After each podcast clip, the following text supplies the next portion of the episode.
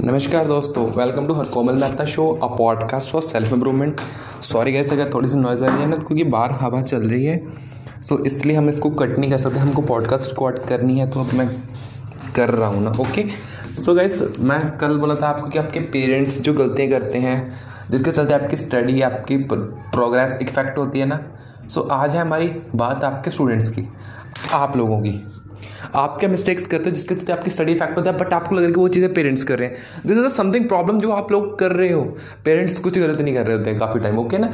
So main thing आपको गुस्सा बहुत आता है। दिस इज़ द प्रॉब्लम हर एक स्टूडेंट की प्रॉब्लम गुस्सा बहुत आता है भाई सब मतलब ये कर दूँगा, वो कर दूँगा, फलाना कर दूँगा। पेरेंट्स तो गलत होते हैं हमेशा।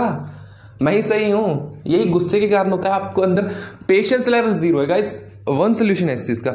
मैं इसको टेन पॉइंट्स भी बता सकती हूँ आप क्या क्या गलत कर सकते हो, कर रहे हो।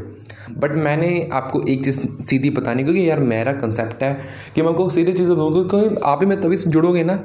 बातें घुमा फिरा कर तो आप हज़ार क्रिएटर बैठे हैं। आप जहाँ पे क्यों आ रहे हो? आपको पता आपको यहाँ पे क्वालिटी मिले सो क्वालिटी मिलेगी आपको। पेशेंस नहीं है। पेशेंस पेशेंस के कारण आपको गुस्सा आता है, आपको लगता है कि मैं ही सही हूँ।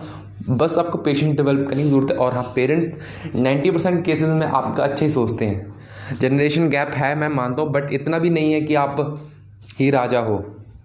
बहुत सी चीज़ें सेम रहती हैं जनरेशन में सो ट्राई करो पेशेंस बिल्डअप हो जाए। बहुत अच्छी बात रहेगी। Thank you so much